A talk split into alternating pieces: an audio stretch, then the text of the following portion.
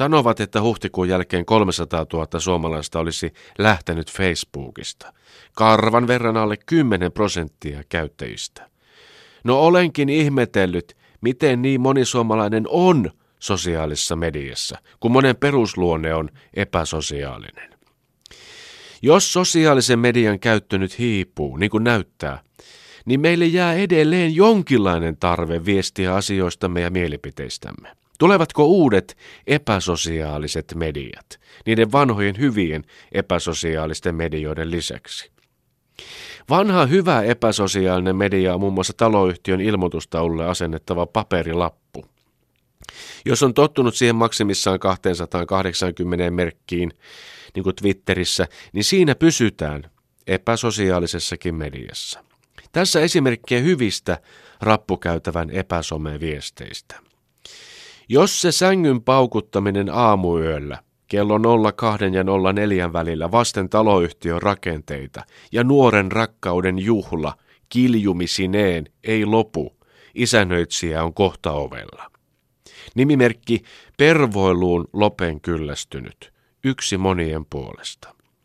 Tai sitten toinen, joku kuljettaa kuraista kookasta koiraa jatkuvasti neljänteen kerrokseen. Kuka siivoaa jäljet ja maksaa siivousyhtiön laskun? Sinä maksat.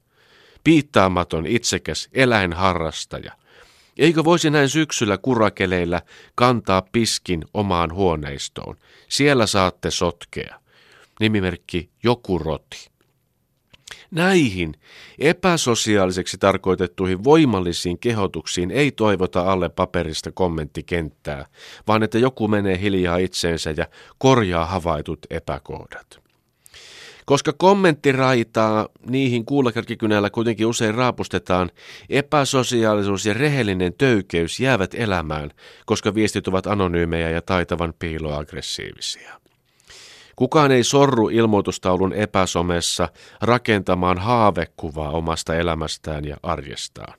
Se on suomalaista. Samaan aikaan huvittavaa ja tunteita herättävää. No kieltotaulut eivät onneksi ole hävinneet Suomesta minnekään. Nekään.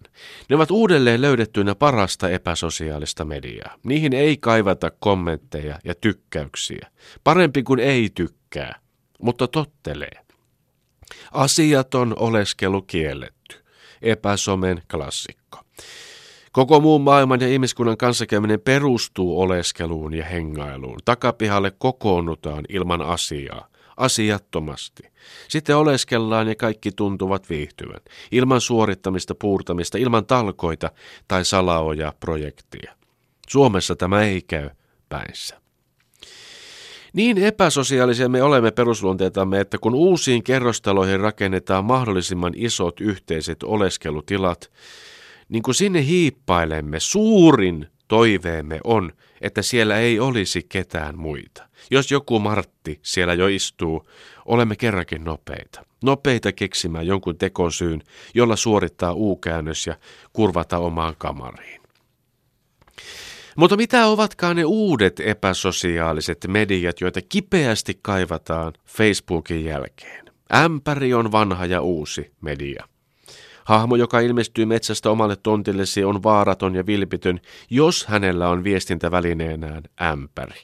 Hän on marjastaja, keräilijä, eikä esimerkiksi tappaja. Hänelle ei tarvitse sanoa mitään. Me saamme jatkaa epäsosiaalisina. Kuulin, että Kasvotatuoinnit ovat tulossa kovaan muotiin. Ne saattavat olla sitä uutta hyvää epäsosiaalista mediaa myös.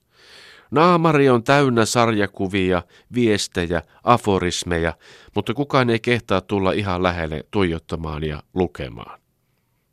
Sen verran itsekäs ihminen on, että viestin luominen antaa aina enemmän tyydytystä kuin se, että joku sen oikeasti lukee.